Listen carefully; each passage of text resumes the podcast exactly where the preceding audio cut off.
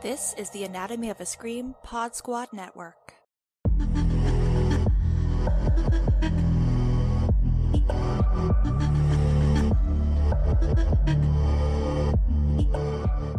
Welcome back to Sexy and Surreal, a David Lynch and David Cronenberg podcast. I am Joe Lipsett, and as always, I am joined by one Terry Mesnard. Hello, Terry. Hello, Joe. And I have heard that uh, the spice must flow. Is that true? uh, maybe, or that water is life? I have also heard that. I'm also getting a lot of like, there's an interior monologue happening in my head. Oh my God. Right now that um, I guess you probably can't hear, but you should be able to hear because that seems to be how a lot of story is told in the movie we're talking about today. Yes, folks, we have reached David Lynch's 1984 fantasy opus, Dune. And uh, this is a lot of movie, Terry. This is a lot. It's a lot of movie, and it's ironically the only David Lynch film I had seen up until this point that we started this this uh, podcast. So it's um, so it's wild to me that this movie is my only entry point to Lynch's filmography. When, uh, I mean, I think we'll get into it. There's a lot of here that I definitely am seeing that is Lynch, mm-hmm. but in terms of like the movie itself, this feels very far removed from everything that we have seen up until this point in a lot of ways. Yes, absolutely. I think what's most interesting to me is that this is his stab at a really big budget Hollywood blockbuster, but it's happening so early in his career. Like, for some reason, I always thought that Dune was after he had made a bunch of smaller independent films, and then he was like, okay, now is the time I'm going to do it. And I do think that that's the story, but it's wild to me that this is only his third feature. Like, what a massive undertaking. I was thinking about that because, you know, we have Eraserhead, which is this very weird little independent film that he mm-hmm. got done and then of course he he got a lot more cachet i would say with elephant man in terms of more mainstream like right. you know knowledge of this film mm-hmm. and so mm-hmm. it is weird to me that those are the two benchmarks and everyone is like yes let's give him a sci-fi opus because he was given uh, the opportunity to direct the return of the jedi which he turned right. down because he said that George Lucas had already designed three quarters of it and he couldn't really put his stamp on it or his spin on it. Uh-huh. So, I mean, it's weird to me that these are the two movies and there I mean there are there are sci-fi elements I would say in those in particularly in Eraserhead. Yes. But it is weird to me that these are the two that would say let's give him one of the biggest sci-fi books ever made to for him to do. Yeah, I mean, I feel like we sometimes see this nowadays with upstart indie directors who have made splashes on the festival circuit or at like, you know, the Independent Spirit Awards or something like that. And then we throw them to the Marvel Wolves and say like, "Hey, how would you like to direct this 100 150 200 million dollar blockbuster?" But there's very much a mechanism in place, right? Like Kevin Feige slots people in and says, don't worry, we're going to surround you with all the people we normally work with. There's maybe an opportunity for you to put a bit of that authorial stamp on it, but for the most part, it's going to sort of come out looking more or less the same way. But yeah. that is not the case here. Like they obviously had some concept art, but like David Lynch comes in and he writes six drafts of this screenplay. So this is his take on the material. It is absolutely. I, I do think from I was trying to do a, a bunch of research because there's a there's a lot out about here, but unfortunately, yeah, with the uh the new version of Dune, there's a lot of comparison pieces and mm-hmm. so it was hard mm-hmm. to like peel back that we're we're talking about this first movie and not trying to compare the two because they're yes completely different beasts. They're so different. Like, yeah, the story is the same. The source material, Frank Herbert's 1965 book, yes, all of that. But at the end of the day, like the process between 2020's version by Denis Villeneuve is like night and day different to what David Lynch was working with absolutely night and day is the perfect example for it because I, I, would say watching Lynch's film, you can see a lot of the Eraserhead sort of mm-hmm. sort of like mm-hmm. uh, post apocalyptic, yes, kind of metal everything. Mm-hmm. And I in terms of like some of the world building that, that is going on here and there's there's definitely more color there's particularly a lot of golds and a lot of Mhm. different color whereas denis his is very monochrome and very um Yes. Very stylish i mean it, it's his style but like it is It is. definitely It's cold. It's a little antiseptic. Uh, you know, it's sort of presenting this future focused world where everything is almost authoritarian in its Yes. rigidity. Whereas there is something so 80s about Lynch's film where it's like there's a vibrancy to the color and like a playfulness to the costume design and like I mean, you can see the lingering effects of H.R. Giger and like a little mm. bit of Alien, because of course, all those people initially worked on some of the film. And you can see it sort of seeping into David Lynch's consciousness. And then he's throwing that into the mix with what he learned on Eraserhead. absolutely so watching this movie now made me sad in a way oh, because oh, okay. the sets are oh just my God. immaculate And the scope is so massive. Like, I think that's the thing I forgot about this. I was trying to avoid doing a comparison with Villeneuve's film, but I, in my mind, had diminished the scope of this original film and just hitting play. I, I watched this on Amazon Prime, but I think they got a really good version of this. Like, I don't know if it's a 4K cut, but it looked like a 2K cut at the bare minimum because it is crisp, it is clean. The vision of this is kind of immaculate, often in a gross way, but in a very compelling way. And I think so much attention has been paid to the set design and the costuming. Like, it really is a bit of a gorgeous slash ugly film. My first thought once we got past the over long um Oh my god. we'll talk about done? the voiceover narration and the exposition because I think it's a huge hurdle. it is but the the first like look at the world in terms of Mhm. this this giant um throne room type Mm, thing oh my god, yes. where it's like gold and it's just there's a lot of people milling about it reminded it felt very old hollywood in in ways that we don't Mm. see anymore with like giant sets because everything now is created in cg and some some places are like we'll use a little bit of sets and then everything else will be green screen but like Mhm. this was a physical set that people are walking on interacting with things are moving up and down that obviously they look real like it has a yes. a sense of place that a lot of modern blockbusters do not have No. Yeah. and it just it surprised the hell out of me i was like oh this is this is epic because again yes i had seen this movie but i have not seen it since i was a kid and my memories as a kid are related to thinking i was weirdly attracted to sting and not sure why Oh my god. the moment he comes out in that like weird bikini thing, you're just like, "Oh, oh I'm a, I'm gay." yeah exactly Yeah. i didn't know it then but i was like oh there's Mhm. something this is doing it for me and i don't know why Yes. So i remember that i remember uh harkonnen because he is I absolutely mean, wild. and we're going to be talking about that in depth i think Uh-huh. um and literally those and then the the sandworms literally that is all i could remember from watching this as a kid and so Mhm. to be greeted with this big giant set these vibrant colors a big huge cast i was like okay this is this is different than i than i thought it was going to be and i was i was here for it Yeah, as you were talking, I was listening, but also double checking. We're talking 80 sets built on 16 sound stages. god damn That's massive. Massive.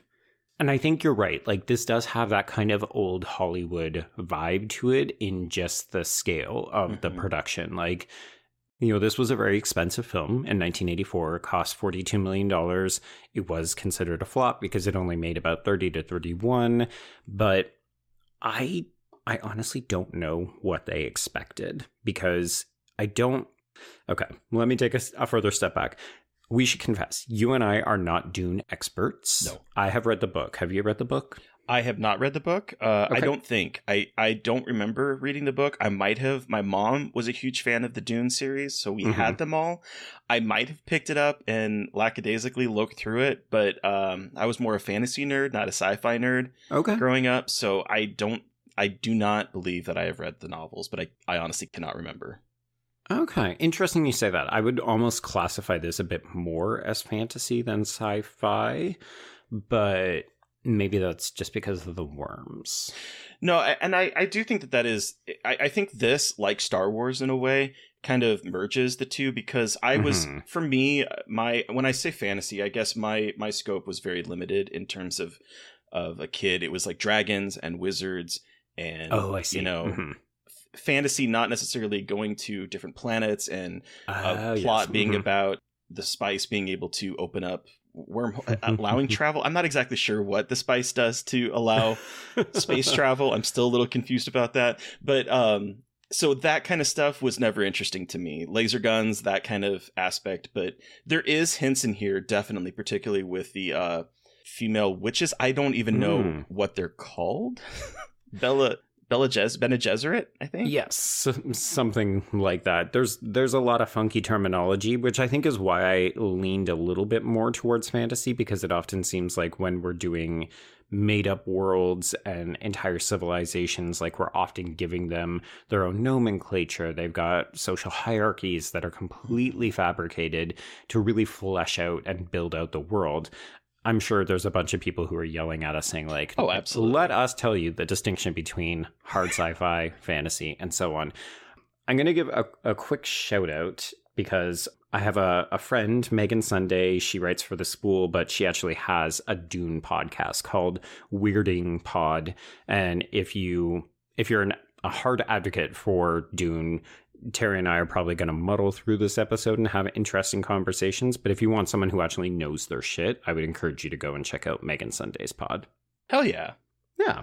that's cool But I mean, I I want to come back to this exposition piece because at the end of the day, this was always going to be a very hard sell for people. Like the book was very well known; it had been very popular, but in the same way that like Orson Scott Card and uh, you know some other oh god, now I'm going to say fantasy sci-fi authors, Hmm. like just because something is popular in one medium doesn't make it a slam dunk in another. And having read the book, this feels like both a faithful adaptation and also a kind of Cole's Notes, Cliff Notes version of it. Like it is incredibly condensed. And the fact that most productions of Dune seem to say we either need a series or we need two films, and what we get here is one film is very evident to me. Like there's there's problems that pushed people away from finding this accessible or enjoyable. So we see this in the reliance on voiceover narration, on interior thoughts that we can hear as an audience to explain things. And then to me, the back half of this film is a bit of a hot mess because we are just like racing through things to the point where okay, now Paul suddenly has a sister. And it's like, she just is there and cool, very important to the plot. like, there's just a little bit too much of that happening in the back half that I think you don't end the movie on a satisfactory note. It feels like, okay, what did I even just consume? Uh yes. 110% yes. Again, I don't want to like try to compare the two, but when I was watching this movie, I was trying to think where in the 2021 Dune where we were in that plot versus this one because this this movie does get to the end of Villeneuve's uh Dune in about an hour and a half versus his what 3 hour movie Yeah. because like we do get to that point but then the last 45-ish minutes of this film Mm-hmm. is an absolute mess to the point that It is. It feels like all i'm getting this entire movie is exposition dump because we have the exposition dump at the beginning we have a lot of the interior monologues that are happening where people are thinking about things or explaining things to the audience or filling people in on things that have happened in the Mhm. audience we have the dreams which are also kind of exposition dumps A little bit. and Yeah. then we get to this last 45 minutes that is basically we're going to somehow speed through two years, Uh huh. And like a war, a full blown war. a full blown war. It's just like little vignettes at this point. And it reminded me, and this is. this is going to be a very deep cut, but there's this video game called Xenogears, which came out on the PlayStation 1. Okay. And it was like this magnum opus game that was so absolutely fantastic for half the game. And then they ran out of budget. And so the last half Oh, of the no. game was basically you're reading, it became a visual novel almost. You're reading a bunch of text and then there'd be a couple battles and then there'd be more Yeah. text. And that's, I had that, that same thought watching this movie where it's like, okay, we are building to something and I'm enjoying it for the most part. Mhm. But then it just fell apart Yeah. for me.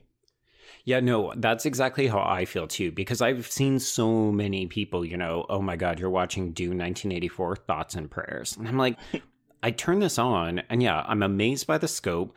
I'm a little put off by how inaccessible some of the exposition is. And it doesn't always feel like, you know, the movie is very much saying, don't worry, you'll catch on to this. But yeah, we're going to throw you into the thick of it with just scenes of the the emperor being visited and told like you need to kill this this person and we have a whole conversation with you know what basically looks like the spermazoa from uh, Eraserhead in a tank. With kind of a little bit of an uh, uh there's there's a ball sack feel to the face of it as Oh, well. Indeed, yes, yes. It's it's very grossly sexual in all of the David Lynch typical ways, and I realize, you know, when the scene ends, like it's a full scene, like it's a full conversation.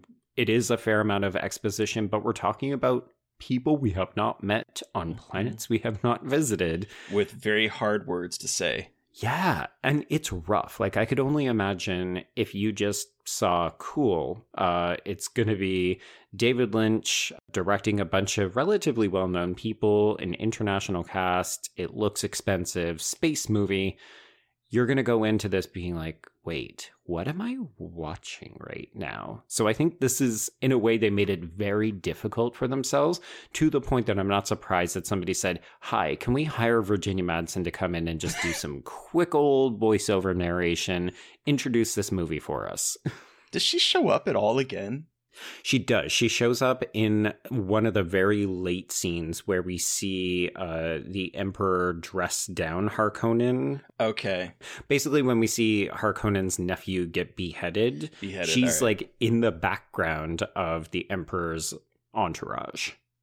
Cause that that also like is is storytelling 101 where you introduce this character and she's giving Mhm. us a very long exposition dump and then I was like halfway through the movie and I'm like who was she? Like I had to go back to the Wikipedia to go, wait, why was Virginia Madsen in here and who is she playing and why haven't I seen her again? Hundred percent, and they don't make it clear in the movie. And like when this movie came out, Wikipedia did not exist. The internet No. was not a popular thing. Like it, it was really for military and medical purposes. You would have just had to be like, oh, I guess she's a star child. Like this is maybe David Lynch doing 2001. Yeah. It's wild. It is absolutely wild. It is. But the, one of the things, and it's very minor, but one of the things that, well, I don't, maybe it isn't very minor, but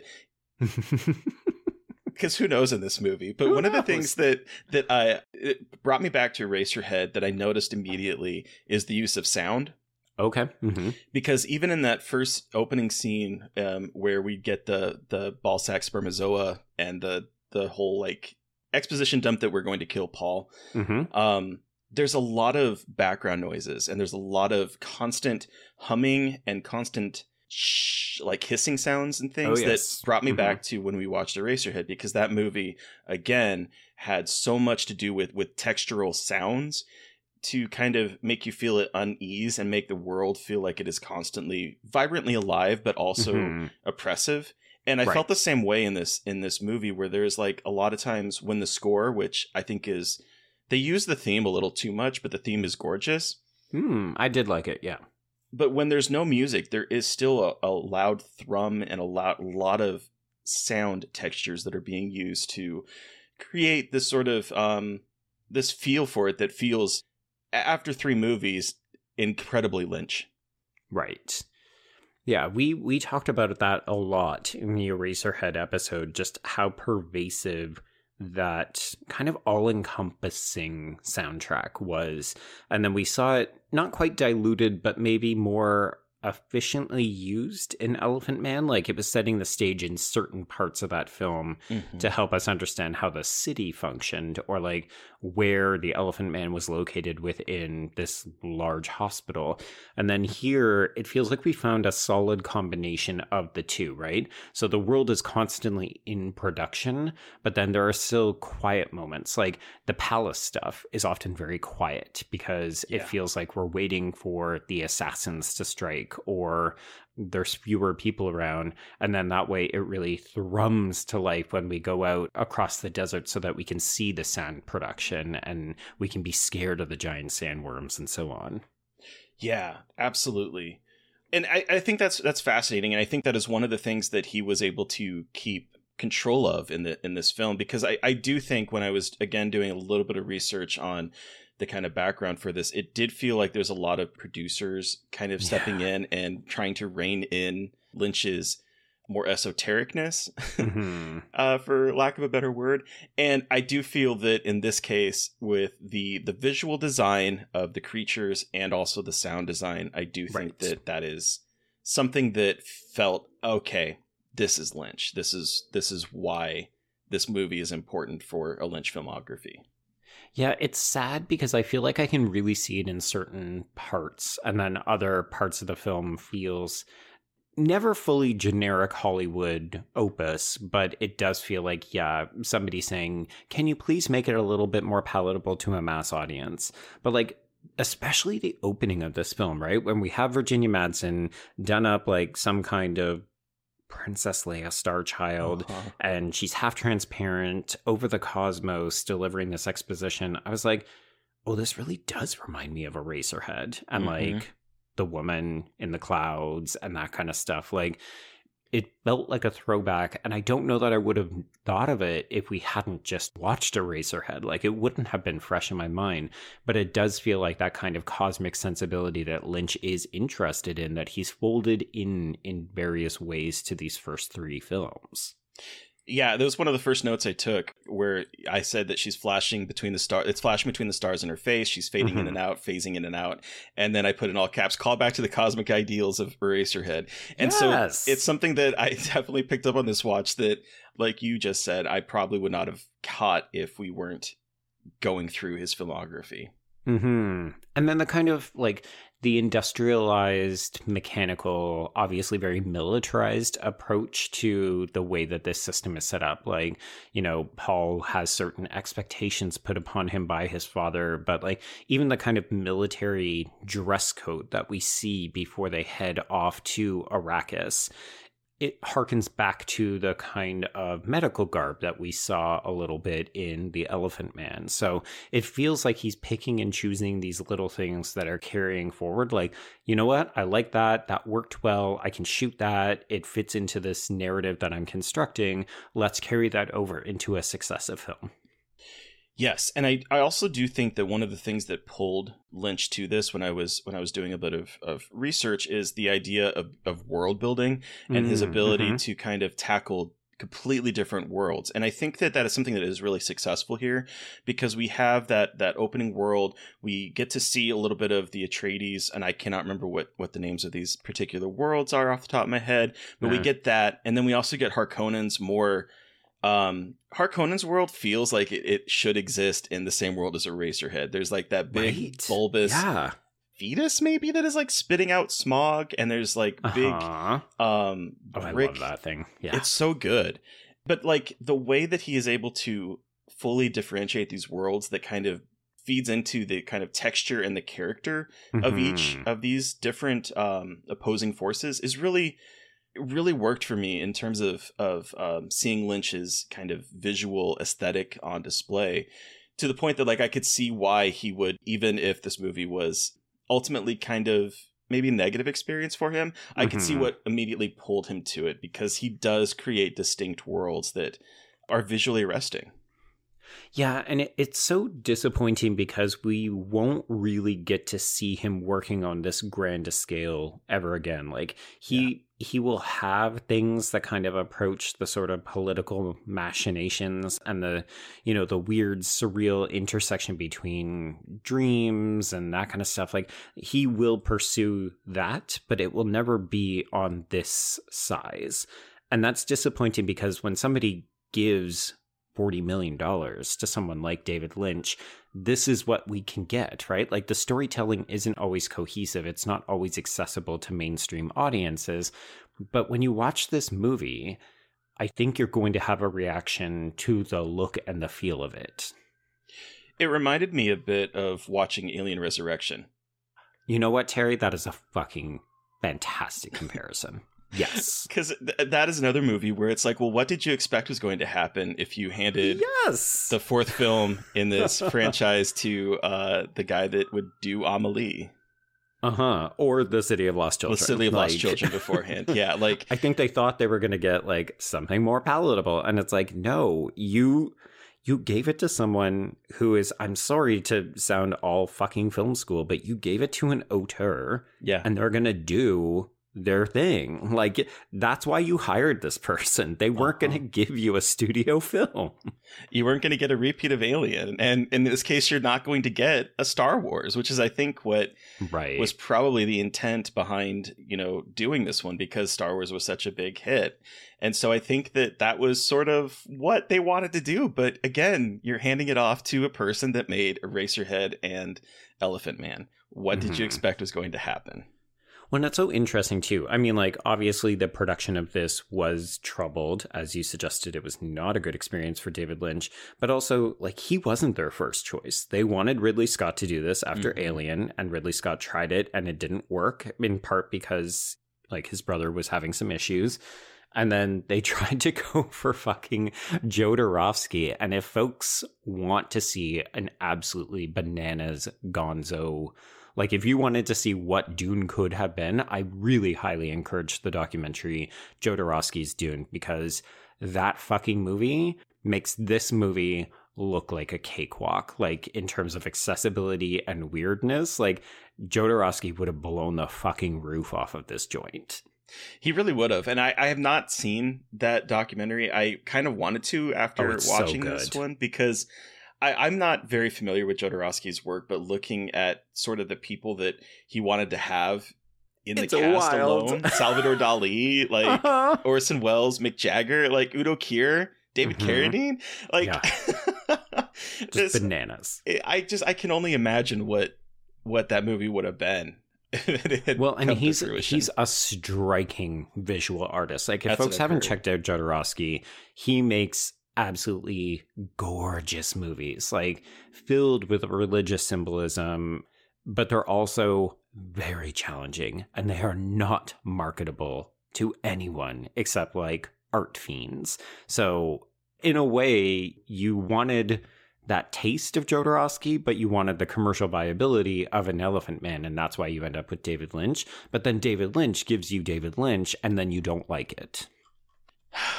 yeah. Yeah.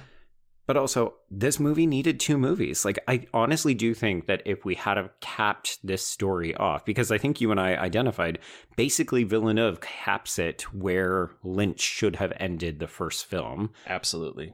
And I think this movie would be much better remembered if that had been the case. Because, yeah, it's a little challenging, it's a little hard to get into, but once you're into it, it all does make sense. This is basically just Shakespearean politics. We've got two families at war with one another. We're trying to assassinate people, and the son has to step up and become the leader when his dad dies. Like, it's not that complicated. It's just that we're throwing in some difficult words. We got a couple of witches, we got a box that burns, and a tracker jacker needle thing. It's like, okay, there's some weird stuff in here, but it's not. Yeah, like you said, we had Star Wars at this point, so it's not like we hadn't talked about things like the Force before. And yet, because you have to cram so much fucking mythology and so much world building, so many characters, like you can't do this even in a movie that is running this long. No, I I had to have Wikipedia up a lot of time to just to like, okay, we are Mhm. using weirding modules. Like, what the fuck is that? Right. And all it is, like, there's a moment where he's where Atreides is Paul Atreides is teaching the Fremen how to use his style of combat, and I was like, it's Mhm. basically just a gun that you're shouting into. What what is going on here? Like, even that kind of stuff, I was it was sending me to Wikipedia to try to figure out yeah. what are all these things and that's not something that people at this time would have had so if you had Mhm. not read the book probably multiple times and had like a complete understanding of the sort of terminology and the sort of more surreal aspects of it then i i think you would you'd be at a loss Absolutely. Yeah.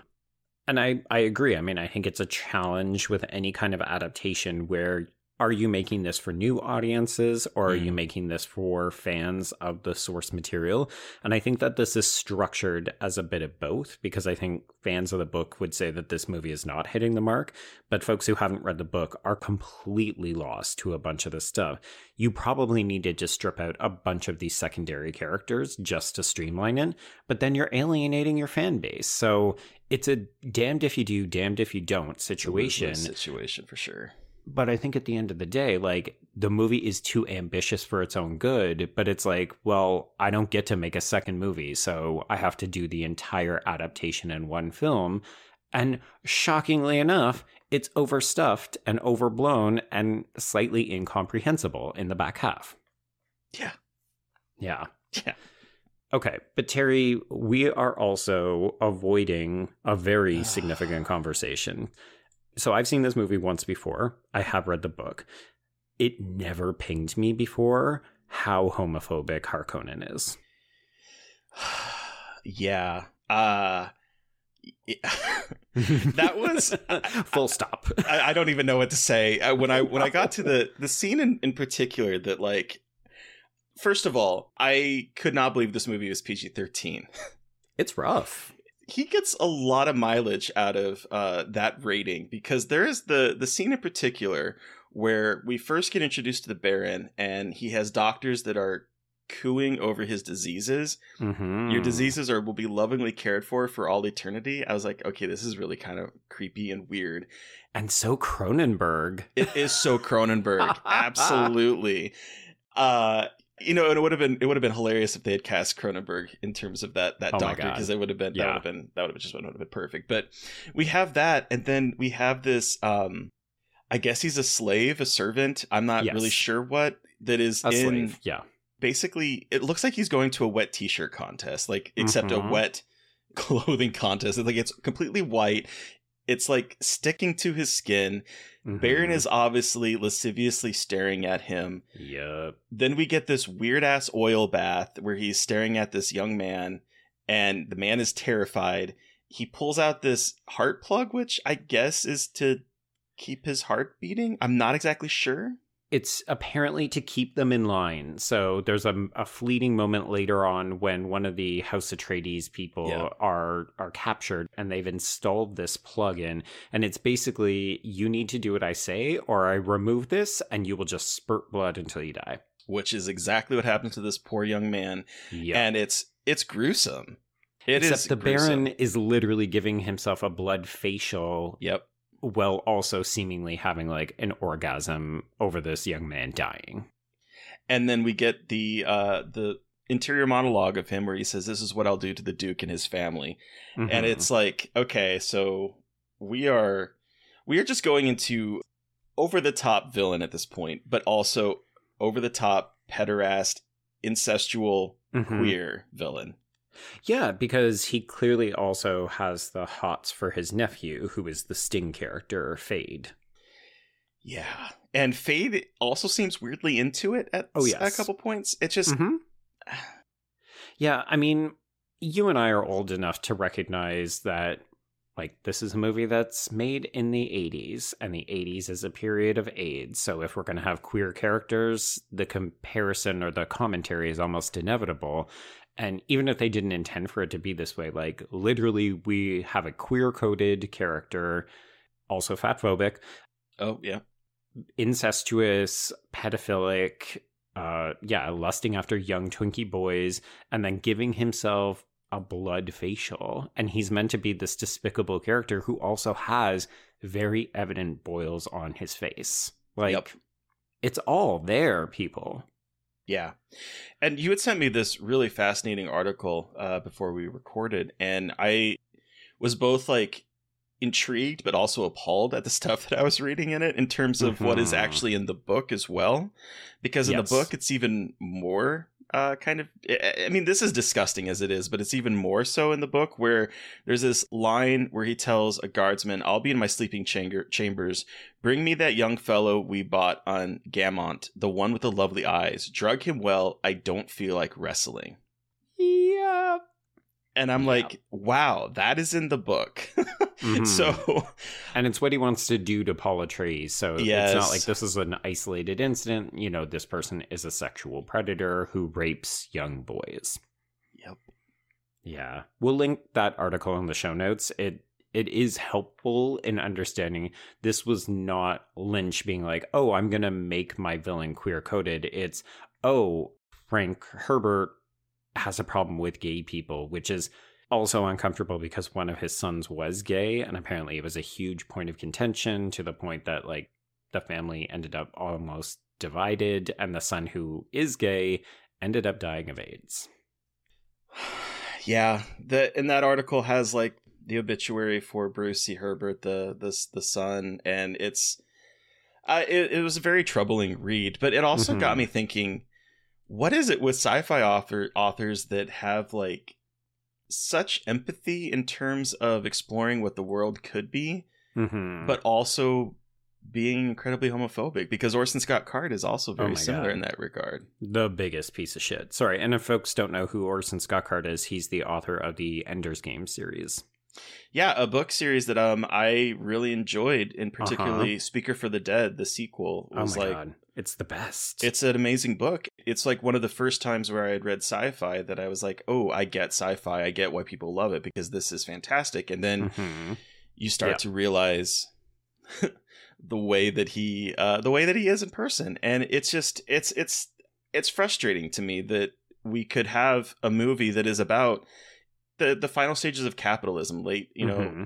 Where it's it's destroying everything everyone hates everyone the the people that are working on the the planet that has all of the resources needed to keep the capitalistic machine moving are subjugated and looked as lesser than human so mm-hmm. we have mm-hmm. like all of these different empathetic and very I would say kind of um, you know progressive looks at forms of oppression in terms of exploring what capitalism and greed and that kind of aspect of tyranny is. Mm-hmm.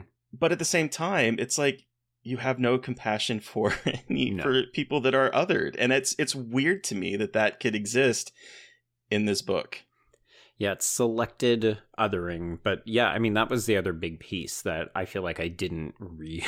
it's so dumb because it's very very obvious when you start to think about it. But yeah, this is a book about colonialism. Like mm-hmm. it's about the Atreides family going in saying, "Hey, if we take control of this planet, like as we've been told to do by the emperor, we can elevate the status of our household across the galaxy because spice is the most important thing in the universe. All we have to do is keep the indigenous local population at bay, mm-hmm. but they're completely underestimated. They're actually far more advanced technologically, spiritually. Uh, we're talking about the Fremen at this point. And, you know, obviously, this is a very colonial project. Like the Atreides have come to this planet and they are taking natural resources at the expense of the local community. Sure, we can talk about the white savior problem here, where Paul Atreides is secretly revealed to be the chosen one and only he can deliver, blah, blah, blah, blah, blah. But it's it's interesting that we're in 1965 when the book is written and then 1984 when this film comes out very much saying let's have a conversation about capitalism and colonialism and how it's not fucking good. But also queer people deserve to get AIDS and die. And they're all evil. Yes. Yeah it's um it's a lot. It's a very weird like okay, well I guess we're we're going to do one thing with one hand and not so with the other. I don't know. I don't want to belabor the point. Um if only because I do want to have a conversation about Harkonnen's costuming and the way that he's portrayed in the text. Like, not the uncomfortable pedophilic gay stuff, but rather the fact that he's basically like a human inflatable who floats around. Because I kind of love it. I do too. I, I the, you know, the actor Ghost for Broke. I really enjoyed as much as it was a disgusting performance. I enjoyed his Mhm. performance and the sort of almost camp feel when he oh is god. Yes. floating around over everybody. It's like you just want to like poke him and see how if he's gonna like you know is he is he weightless? Is he just gonna start like Mhm. careening off the walls? Like it, it's it's such a visual aesthetic that I just I, I don't know I I loved I loved his design. It's the one thing that I did vividly remember as a kid because I think Mhm. it kind of weirded me out because he was so yeah. bigger than life in terms of personality and costuming that it just it's the one thing that stuck out at me um, as a kid and is is stayed with me for gosh 30 years Hmm. Yeah, like regardless of how you feel about Harkonnen as an actual character, as a villain who is queer coded, uh, definitely Kenneth McMillan is having the best time in this movie. Like he is delivering this campy, eating the sets kind of performance that it really helps to sell why this person is despicable but also scary and yeah just visually it's so memorable watching him float around and attack people i really enjoy this as much as i'm made uncomfortable by it same absolutely because i was watching i was watching it and i was going this is i took so many notes about like the problematic aspect of it how gross it was how it made me feel icky Mhm. um and how it, it frustrated me in terms of seeing yet another queer queer villain but at the same time i'm Mhm. like there's something oddly watchable about his performance Oh, and sure. the costume Yeah. design is is fantastic but i also i love the costumes in this period i was thinking one of the things i was thinking is there's the this matriarch uh part of the Bene Gesserit Mhm. society and she has like a head cape and i'm like i want a head cape and rocking the bald look yes i was like this is this is great i i honestly i was like can, can i pull off a head cape that would be that'd be fantastic I mean, maybe you should Probably probably, not, try but- and find out. But yeah, I, I think that's one of the other things I find slightly frustrating about. I'm, I'm going to blame the original source text because this is how it's written. But the fact that we have this fantastical, matriarchal, uh, like witchy group of people, like they can see the future. They're conducting secret experiments to control the universe, right? Like they Mhm. literally tell Jessica, Paul Atreides' mother, you know, hey, you're one of us. You've married this duke. He's very important, but also never give him a child, as though she can assign gender to children. yes And it's so like, I'm obsessed with this group of women and what they do and how, like, yeah, just how they're controlling things. And it's almost disappointing to me that then Paul Atreides comes in and is like, yeah, I'm the chosen one. I'm going to change the future of the world. I'm like, you're basic. Like, you're played by Kyle MacLachlan. You've got a great head of hair, but also it's so boring that women are so powerful. And then this one man comes in.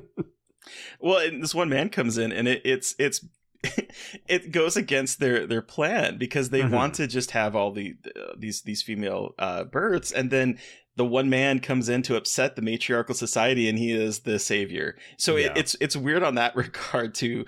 But also, I I feel that the the female characters in this are um reduced completely in Oh, favor of the male characters to the point that I was like, why do we even have? Is it Chani? Is that her name? Yes.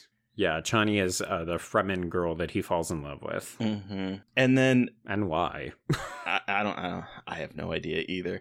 And then we have Alia, the the the sister who apparently ages really quick in two years, and Mhm. she feels like the Omen kid has been gender Yes. swapped and dropped into this. Like she, I wanted more of her to be perfectly honest, Oh my god. when she Yeah. is like giving this speech to the Emperor and Harkonnen, and she's using Uh-huh. her demon voice, I'm like, this is the bonkers shit I want to see. Oh, fully. Yeah. I mean, it's super fun because it's baby Alicia Witt from Urban Legend and Sybil. Oh and shit! yeah, she she shows up so late in the film because this is when we're just speeding through everything. So it's like, yeah, you know, uh, mom went into labor. She came out fully formed, even though she was premature. And then, yeah, she's just this little precocious child who is using the voice, like the the powerful voice that we can control people with, to basically dress down the emperor to the point where she more or less like Paul is meant to be the chosen one savior, but she's the one doing all the heavy lifting in this climax, and it's amazing to watch this. I mean, she must be what five, seven, or something, and she's just like, "I control you, go away." You're just like, "This is amazing." What? Why have we been doing this for thirty minutes at this point? Come on, like this needed to be way earlier. I need more of this character. Where is this bizarre energy throughout the rest of the movie? Because it, Uh huh. I, I literally sat back in my seat and went, "What is happening right now?" Because it oh felt God, yes. completely out of left field for a lot of the.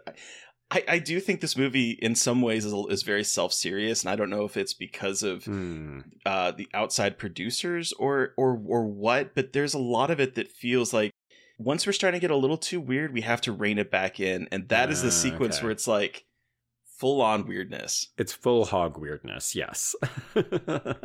Which in a way is good that it's happening right at the climax because by this point we're riding the giant worms, you know, we're shooting laser guns, and yeah, we've got this child doing a Darth Vader impersonation, and it's very hmm. entertaining. It just unfortunately comes at the tail end of and then this happened, and then this happened, and then this happened. And yeah, you're right. It feels like a series of vignettes, and then the movie's just done. So I'm kind of exhausted by this point. I was but I'm exhausted. mesmerized by what the fuck is going on in these last like five to ten minutes. Listen, if there was another 30 minutes that was all about that character, I probably Mhm. would have strapped in for the for the rest of of of watching more of it. But at that point, I was like there's there's there's not enough going on here. Although I will say in terms of queer content, I I you know, Paul and Stilgar were giving each other eyes an awful Oh. lot while riding Uh-huh. those giant worms. The very Oh, sure. worms. Yeah, yeah, yeah.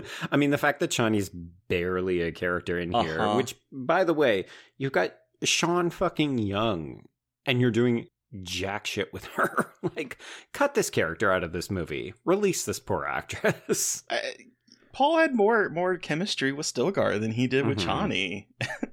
Oh yeah, yeah. There was like even with um his interest in Duncan, the guy who was like mhm. training him and that kind of stuff. You're just like, I think Paul likes daddy figures. Yeah. Get it, Paul. Get it, Paul.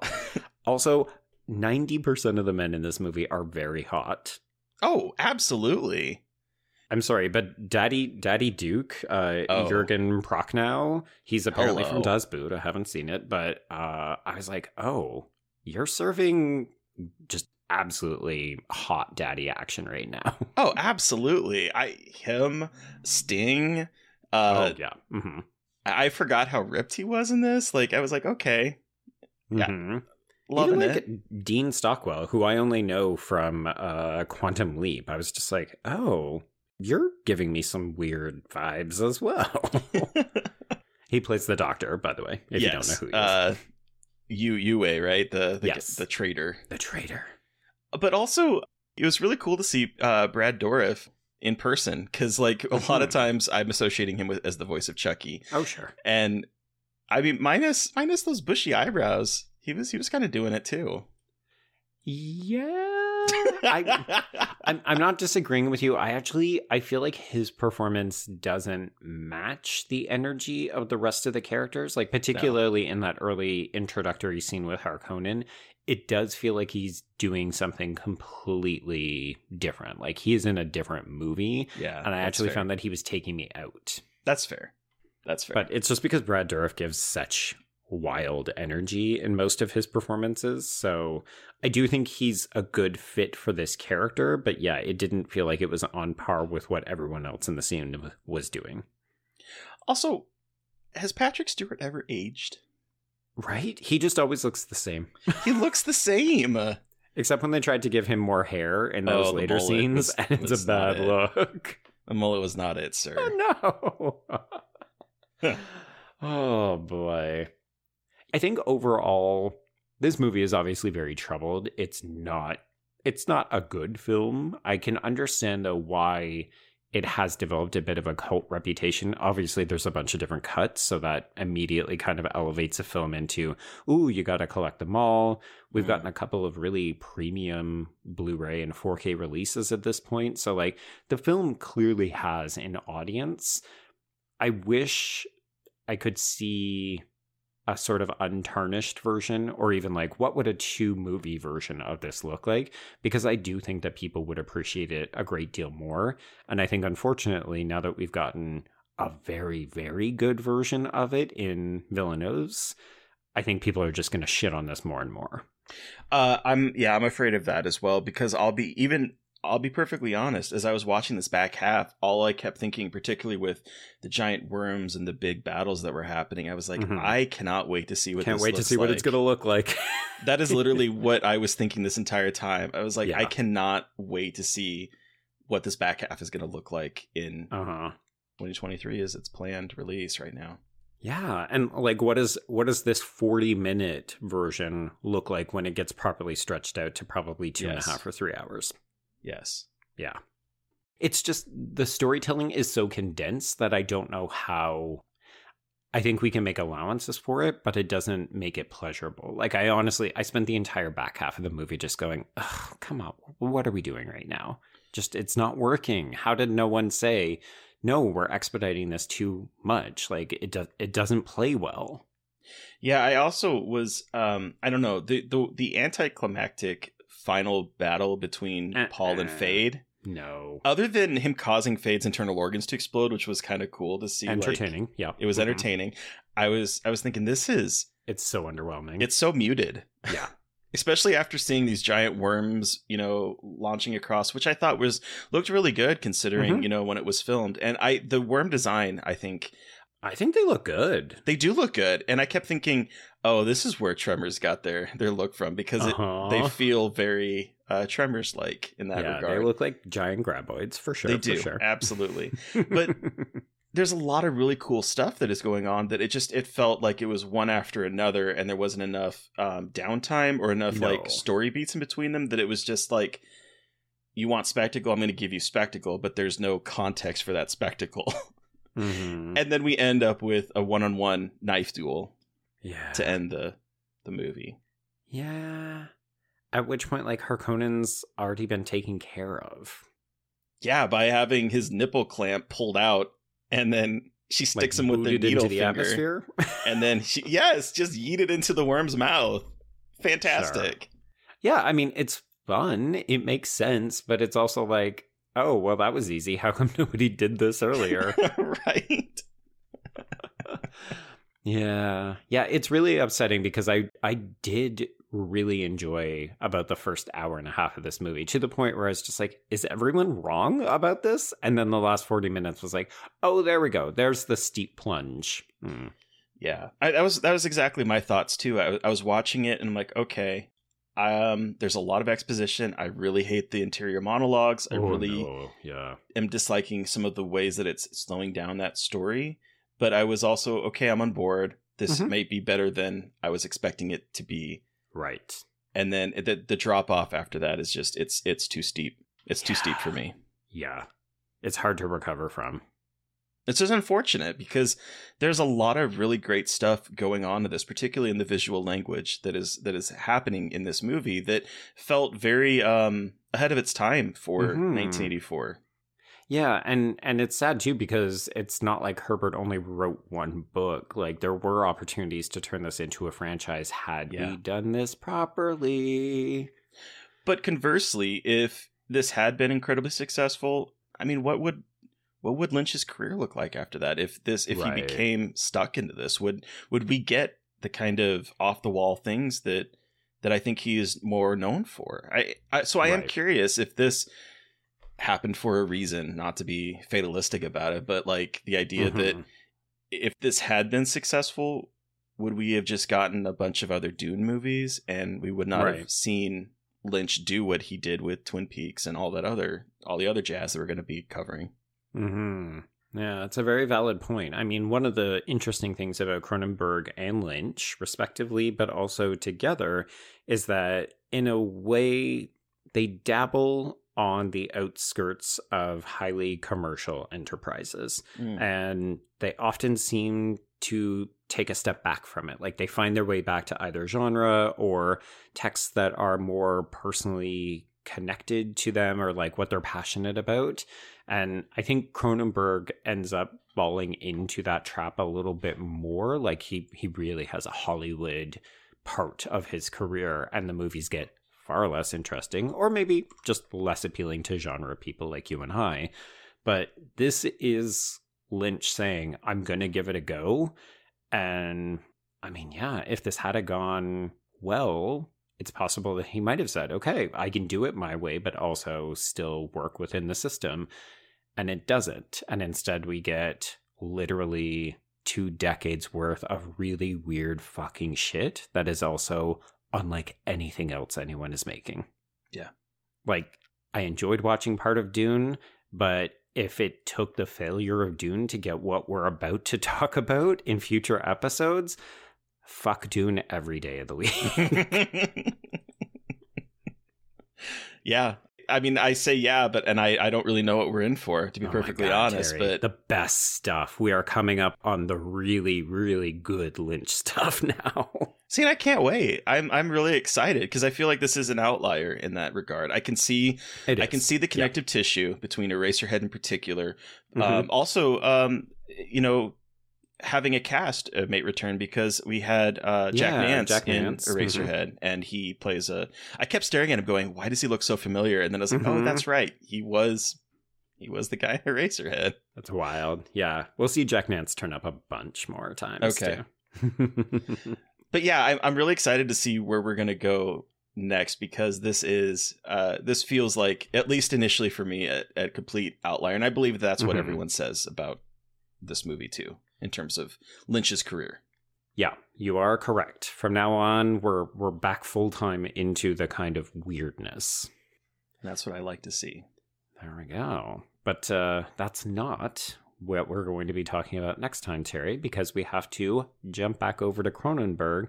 And ironically enough, we also have to jump back five years because we sure uh, we're going to go back into the late 70s we need to talk about the worst breakup in cinema history, Terry. and this is fun because this is a film that you've seen before as well. So we're going to talk about The Brood. I'm very excited. This is one of the few that I had seen before. And I, in fact, it was more of a relatively recent watch too, because not to plug the other podcast, but on Scarred for Life, we did talk with Carter Smith, director Carter Smith, about mm-hmm. The Brood. And so that is my familiarity with it because of of the podcast and I'm really I'm really excited to go visit it again because I really enjoyed that one. Oh my god. Yeah. This this to me is also where Cronenberg really starts to get his I don't want to say his comfort level, but like he starts to tell stories that I think are less about okay, I'm just going to do the thing and more like I really want to start to explore things. Like the thematics and his visuals to me start to coalesce a lot more into more deeply rooted, interesting stories. Because The Brood is obviously a very personal movie for him. Oh, I can't wait. Yeah, so that's next time. But if folks want to open the conversation about Dune with us and tell us all of the things that we got wrong, or maybe what the difference is between sci fi and fantasy, Terry, how would they get a hold of you? Uh, you will find me on Twitter, I suppose, and Instagram. and if Hive ever comes up again, um, right? What's going on there? uh, at Gaily Dreadful, and and Joe, if if they want to see you actually model some uh, like head capes, uh, where can oh, they find okay. you? I was like, I'm not gonna try on the weird V underwear thing. Oh, come on, come on! Your Instagram says you could pull it off. Ah. well, in that case, if you want to see me try, yes, I can be found. no, I will not. Um, you, you, can find me at B Stole My Remote, and that's the letter B. And of course, thank you as always to the Anatomy of a Scream Pod Squad Network for hosting the show. Love doing sexy and surreal because it's honestly, I mean, I just love getting to have conversations with you, but this is still such a fun journey. Yes, it really is. And here's here's the thing, listeners. Oh, if we can get you know 200, let's say 200 uh, reviews or ratings on the Anatomy of a Scream Pod Squad, I think Joe should should try on that that V thing. What do you think about that, Joe? Okay, you know what? If we can make that happen, I I will acquiesce to this outrageous demand. Mostly because I know it'll never happen, so I'm safe. I'm safe. All right. Well, that'll do it for this round until we come back to talk about divorce and so much more. So much more. uh, let's say, I don't know, don't ride sandworms?